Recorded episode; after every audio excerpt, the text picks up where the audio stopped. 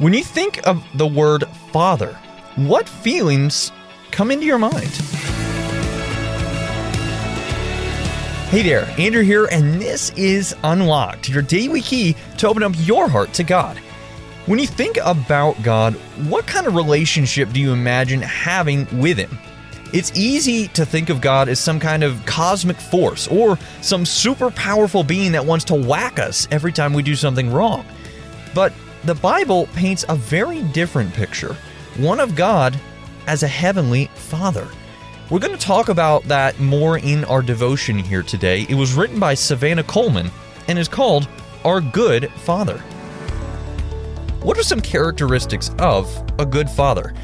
One who loves his children, not for what they do or don't do, but simply because they're his. One who takes the time to listen to and encourage his children. One who is a safe place and a shelter from harm. But in this broken world, not all fathers are good fathers, and no father is perfect. If you've had no positive father influence in your life at all, the concept of a good father might seem as distant as the far side of the sea. Even if your own father figure was an amazing example of what a father should be, he will still let you down sometimes because, apart from Christ, we are all sinners in need of a Savior. Whatever we've personally experienced when it comes to fathers, we have this common thread of hope. In Christ, God is our Father.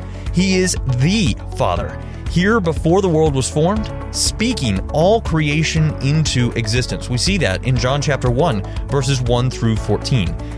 Loving us so deeply, he gave his only Son for us, even when we were still caught in sin.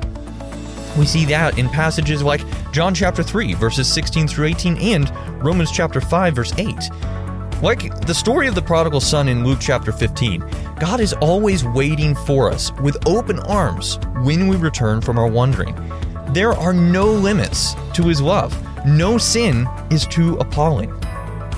Through faith in Christ, we belong to the family of God, even when we fail.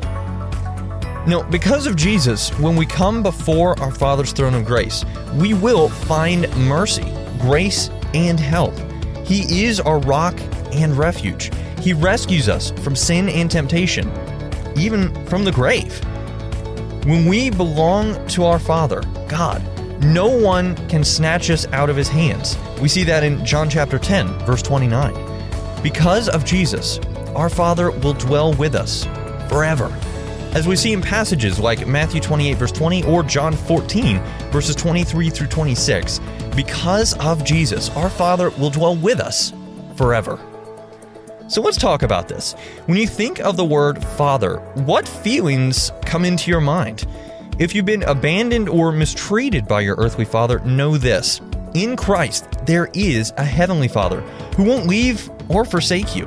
Rest in God's unchanging nature bringing your wounded heart to be held and healed by the one who loves you unconditionally. Take a look at today's Bible passages, which are Psalm chapter 68, verses 5 and 6, Luke chapter 11, verses 11 through 13, and John chapter 10, verses 27 through 30. What are some ways God is a good father?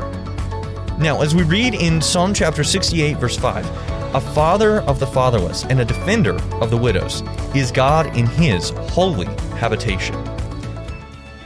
Unlocked is a service of Keys for Kids Ministries, and we would love it if you would tell your friends and help spread the word about Unlocked. A great way to do that is by telling them about the Unlocked app, which they can find by searching their App Store for Unlocked Devotional.